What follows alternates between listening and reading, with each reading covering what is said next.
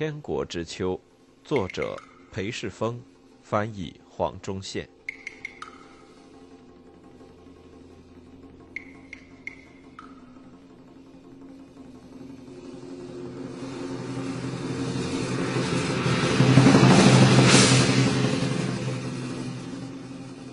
华尔的洋枪队于1860年4月首度攻打松江，结果令人大失所望。由于没有火炮来轰开城门，华尔打算要他的人趁着黑夜偷偷潜至松江城边，架上云梯爬上城墙，出其不意撂倒哨兵。但他的人在准备进攻时喝得烂醉，接近松江城时又唱歌又骂脏话又争吵，把太平军哨兵给吵醒了。于是，在要爬上云梯时，就被哨兵砍死。华尔匆匆找了些人递补第一次溃败损失的兵力，并在上海添购了一队半吨重的拿破仑野战炮，以及美国内战时南北军都广泛使用的滑膛炮。然后在七月带着约五百人再度出击，而这一次的出击者包括更多来自帆动力商船的菲律宾马尼拉人。在一只流浪狗的掩护下。他的炮手将拿破仑炮对准松江的东城门，天黑时以十二磅炮弹予以轰破。洋枪队其他人摸黑冲进了缺口，但这一次进攻的死伤看来比第一次还要惨，因为冲过城门后，他们发现有一道内城门，内城门的走势与外城门垂直，炮击时毫发无伤，于是他们被困在了城内，进不了内城门，也无法撤退。又无法将拿破仑炮运过护城河，面对上方的太平守军，他们毫无藏身之处。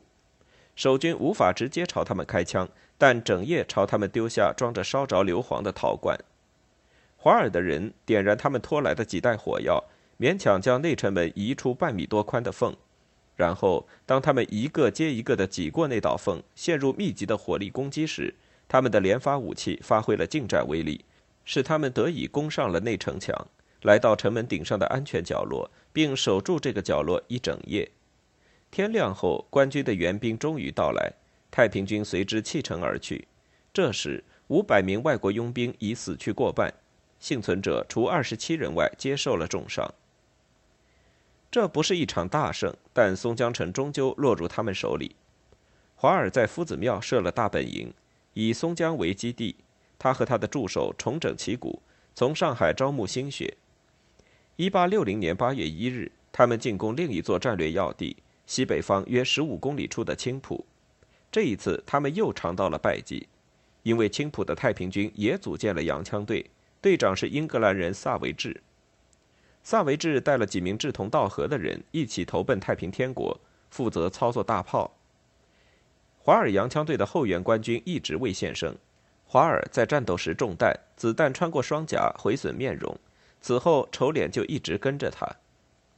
两个星期后，华尔脸伤未愈，而在其副手带领下，洋枪队再度进攻青浦。这一次，官军跟在他们后面，结果这次进攻却招惹到兵力已经强化、人数将近五万的太平军守备部队，并引来了李秀成亲自投入战场。李秀成带领部队从侧翼出其不意的包抄，大败洋枪队。虽有后援官军在后。但华尔的人不仅未能拿下青浦，还差点丢掉了松江。李秀成在江苏带兵追击，洋枪队节节败退，沿途歼灭官军，并从松江城外骚扰守城官军将近两星期。唯一令华尔感到慰藉的，乃是太平天国洋枪队长萨维治参与了将清军逼回到松江的追击战，在战斗中中弹，不久后死于南京。并非所有洋人都如此反对叛军到来。一八六零年七月上旬，华尔正为进攻松江备战时，有艘小船离开上海前往内陆，船上载了五名英国和美国传教士，他们想与苏州的太平天国当局接触，于是从上海走危险的水路，经河川和运河到苏州，路程约有一百三十公里远。离开上海才约十五公里。他们绕过了最后一个正快速消失的官军卫哨，进入了战区。难民拖着沉重步伐走向安全的上海，四周不时传来远处的枪炮声。我行我素的村庄防卫团巡逻着河岸，扬言谁敢登上他们泥泞的岸上，就暴力以对。其中一名传教士写道：“到处都可以看到孤单老人和老妇，在废墟间迟缓、颤抖地移着身子，对着周遭可怕的荒凉景象沉思和哭泣。这群传教士的头子是艾约瑟，伦敦传道会的高级成员，留着又宽又长的白胡子。1848年，他第一次奉派传教来到香港。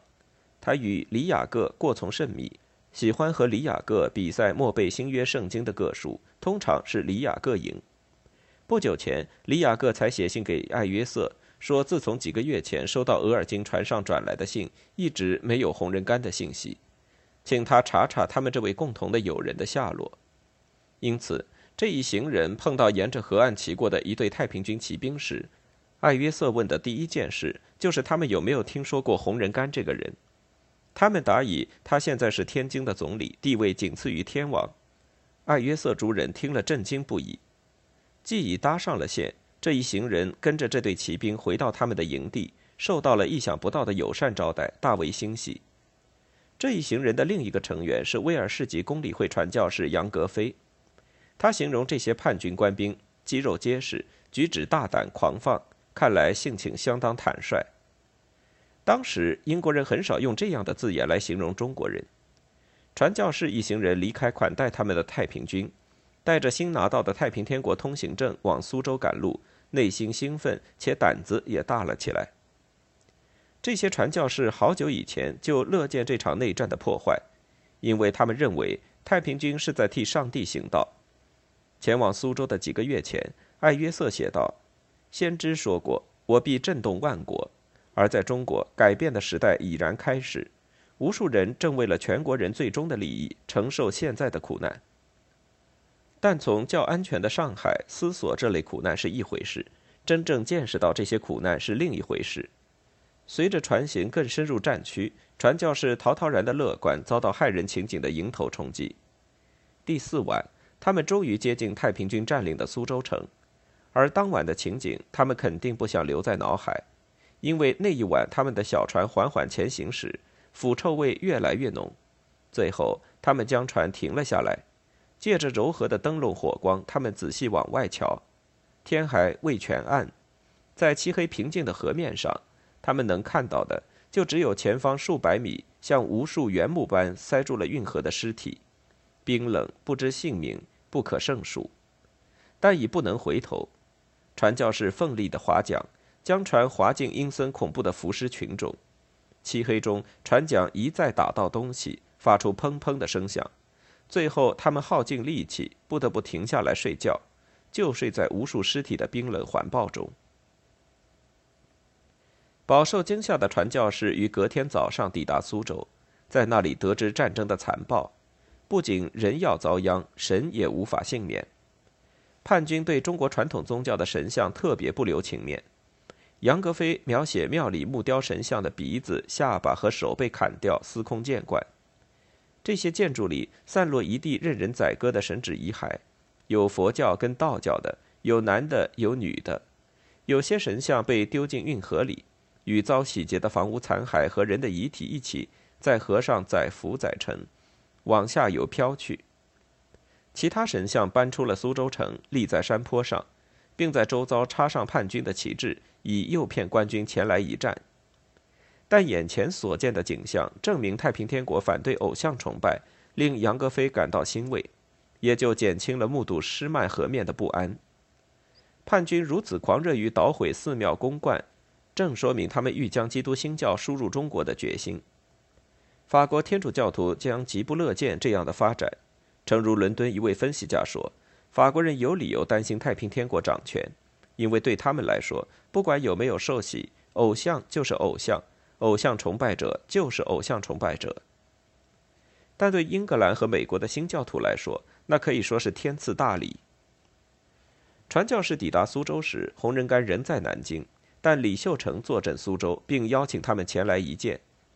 他们受到了六响礼炮的欢迎，然后在喧天锣鼓声中，由人带路走过一条走道，进入铺着红毯的接见厅。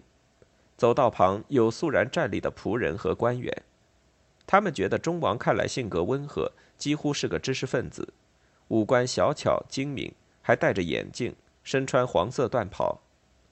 艾约瑟说他具有好人的品性，军纪严明，严禁官兵辎纵妄为，以使受害于这场内战的苦难人民不致受到伤害和侮辱。在其他场合，另有人觉得他浑身充满锐敏的活力，神经质的敏捷强健与未尝稍息。接见时间不长，但足以让传教士和这位叛军将领认识到他们各自所信宗教在基本信条上相契合，在安息日的日期上相同。传教士感到满意，而且心知他们在上海的经商同胞在意获利更甚于教义。于是询问李秀成在太平天国辖区丝织品贸易是否可照旧进行。李秀成答以这类贸易正是这个政权想要的。他们赠予中王数本中文版的圣经，然后欣然离开，准备返回上海与人分享这个天大的好消息。艾约瑟等人直接返回了上海，在那里急忙写下他们的见闻，以便发表。他在上海英文报纸《北华捷报》刊出的文章为叛军强力辩驳，反制了清朝官府在上海广为宣传的反叛军形象。艾约瑟写道：“有人大谈长毛叛军何等残酷，但那其实有许多夸大与误解之处。他主张，如果他们犯下什么罪行，杀人、偷抢、劫掠，那完全是为了保命，而且那些罪行全是新招募的兵员所犯。”他们尚未得到长官应有的宗教教诲，只要太平天国的高阶领导人到来，那些犯罪者就立即遭到处死。他坚称，在太平军占领的苏州城里，大部分死者，包括运河上那些让他做过噩梦的浮尸，是自杀而死，而非遭人杀害。官军的罪行更令人发指。假以时日，太平军的胜利将结束中国境内的杀戮和混乱，带来和平和道德的新时代。有位提供他消息的人预测，两年内太平军就会打赢内战。艾约瑟严正表示，他们是最不折不扣的革命分子，杀戮和劫掠都是为了完成大业而不得不为。这类运动必然免不了这些恶事，只要这运动本身有正当理由，这些事就说得过去。他打从心底认定这场运动有其道理，他所造成的不幸但短暂的动乱也就不必予以苛责。艾约瑟兴奋地谈到太平天国主掌中国后将为西方的新教国带来多美好的前景，并认为太平天国不合正统的教义不值一虑。他解释道：“太平天国之人并未离谱相信洪秀全是上帝的儿子，而是认为他执行了和耶稣基督一样的使命。而这些受旧约圣经影响的叛军并不大知道耶稣基督已晋升为神，他们可以接受教导。”艾约瑟欣赏他们宗教的内在性，他写道：“神与他们同在，神不是抽象概念，也不是严厉无情的最高统治者，而是一个慈爱的父亲，温柔照护他们的事，亲自引领他们。如果清朝灭亡，太平天国成功，这些基督徒叛军渴望着手建立比中国人所长久习惯的更为严格而健全的道德规范，那将会是一个道德国和基督教之国。”最重要的，他欲打动传教士及其支持者圈子以外的各界人士，于是以符合这目的的措辞严正表示，那将是一个对西方友好的国家。他强调，太平天国始终将洋人称作我们的洋兄弟，开放整个帝国对外通商将是他们所非常乐见。此外，艾约瑟说道，太平天国说，洋人任何时候在他们的领土上行走都会受到尊敬。最后，他断言，那个未来国家的问世已几成定局，因为如今看来，他们正把这个帝国牢牢抓在手里，像征服者一样践踏它。因此，太平天国获胜是势不可挡。而且，这些叛军推动友好外交并欢迎通商贸易，正是多年来洋人向满清要求却一直得不到的东西。最认同艾约瑟看法的是他的妻子艾珍。他第一次离开上海时，他伤心落泪。听他讲述叛军治下的苏州时，他大为欣喜。她那时才二十一岁，嫁给他才一年。她身子骨很虚弱，跟着丈夫大老远去到中国，令她家人担心。但嫁给传教士就得过这样的生活。一八六零年七月，她从上海写信给她的婆婆：“这场叛乱运动不是很了不起吗？这些叛军像我们一样行安息日，每天向上帝祷告。读圣经，打破偶像，而且他们期盼有朝一日不再有那些异教庙宇，而是有基督教礼拜堂。他们跟我们一起做礼拜，那不是中国一个值得大书特书的时代吗？后来，在太平军攻向上海的传言传得更盛，以及洋人指挥官征集志愿者守卫城墙时，他更进一步表达内心的想法。他写给父亲的信里说：“我要说，我骨子里是个叛军，我心里偷偷希望有幸迎接他们。”几个星期后的七月底，艾约瑟与杨格飞在收到李秀成与洪仁玕分别来信邀请往访之后，再度前往苏州。艾珍写道。洪仁玕的来信邀请是一再回荡于传教士耳里最令人雀跃、欣喜的好消息。他希望与他们同去，但坦诚他们必定会经过的地方不是女士能承受得了的。杨格飞写道：“洪仁玕与李秀成的来信散发男子气概与和善的气质，不信基督教的中国人绝写不出这样的信。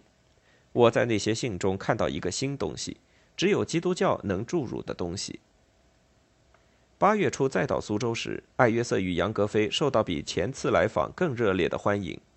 洪仁玕身穿缎袍，戴绣纹金冠，几乎要因为他的职位而感到局促不安。他坚持以西式礼节接待他们，不叩头或下跪，而是热诚的握手。他还屏退一干侍从，拿下金冠与他们轻松交谈。他们谈到过去的时光，谈到老朋友和传教活动的进展。他们一起祷告。他们唱起洪仁干替伦敦传道会工作时记在脑海的赞美诗。他私下告诉他们，在香港当传教士助理那段时间是他最快乐的时光。他们谈到中国的未来，他间接表示，叛乱不如传教士正在做的事来的重要。不管满清王朝是存是亡，中国必须基督教化。至于他自己，他说他想做的就是带领太平天国正确认识宗教。他的族兄封他为王，但那不是他能拒绝接受的职务。据杨格飞转述，他希望所有的偶像消失，寺观转为礼拜堂，正统基督教不久就成为中国的宗教。那是令这两位来访的传教士永远不会忘记的情景。可能会有一位中国本土传教士跻身中国未来政府高层一事，令国际传教界大为振奋。伦敦传道会的传教杂志在1860年10月预告了洪仁玕的崛起。该杂志主编写道：“我们确信读者会一起热切祈求上帝的恩典，让这人历经种种危险仍保住其高位。”传教杂志与记事简介了这位如今地位崇高的中国人的生平，说。上帝的旨意独独将他提升到得胜的中国叛乱运动领袖的政务委员会里显赫且有影响力的最高位，而洪仁玕过去的作为肯定会唤起世人对这人热切而诚挚的关心。李雅各则写道：“由于有他亲爱的老朋友洪仁玕在南京，在诸位叛乱分子中至少有了一位真正认识真理的人。”李雅各声称。当年洪仁玕离港前往南京时，心里就只抱着两个目的：纠正宗教错误，建议走与洋人和解的路线。如此，即使得不到洋人协力完成叛乱目标，至少可以得到他们的同情。总的说来，西方希望新中国是正统基督教国，对西方友好。到了十一月，来自英格兰几乎所有重要的传教组织的代表联名致函外相。要求英国继续其在中国内战中的绝对中立政策，并举太平天国明显喜爱基督教一事作为理由。英国的报刊上回荡着颂扬洪仁玕之声。泰特是爱丁堡杂志刊出《中国革命》一文，文中宣称：“如今我们有了一位具有影响力的革命领袖，他在上海和香港从我们的传教士和美国的传教士那儿认识了基督教，也认识了欧洲习惯。”由于这位韩威的传教士旧式喜讯，如今体现在太平运动的官方文件里。艾约瑟已将洪仁玕的资政新篇里论治理的那一部分译成了英语。他扼要介绍了洪仁玕为太平天国拟定的治国计划：建铁路和工厂，禁绝鸦片，引进科学。断言，既然英国和清廷如此敌对，眼前该是与太平天国的新掌权者寻求和解的时候了。伦敦评论则有一篇文章宣告：“这简直令人无法置信，欧洲人对中国的掌权者所习于期待并得到的事物，竟有如此全面的改变。但事实确实如此，不容置疑。”这位未署名的作者描述了艾约瑟与甘王两人的会面，然后严正表示：“若是二十年前有哪位浪漫文学作家描写了一名中国本地人和一名英格兰人在中国境内扮演了这里所述的个别角色，”诗人会怎么看待这个情节的可能性？若有传教演说家事先粗略介绍了1860年所会发生的这件事，恐怕连狂热而自信的基督徒都会觉得那是天方夜谭，不是吗？如今，英国人似乎终于清楚了解了太平叛军，了解他们是什么样的人。该文作者说道：“太平天国不是神话，而是实实在在掌有权力的人。十年来，他们有起有落。”有时在欧洲人眼中似乎即将建立帝国，有时几乎遭人遗忘，而十年后的今天，他们矗立在我们眼前，下辖子民数千万，同有中国最精华的地区，带给我们品茗之乐的茶和使我们的衣着更为多姿多彩的丝的产地，控制大运河和长江，在中华帝国的古都建立王朝，从而威胁北京的异族王朝。如今，他们无疑是中国境内，且就目前所知，是亚洲东部滨海地区最强大的政权。面纱可以说已经揭开了。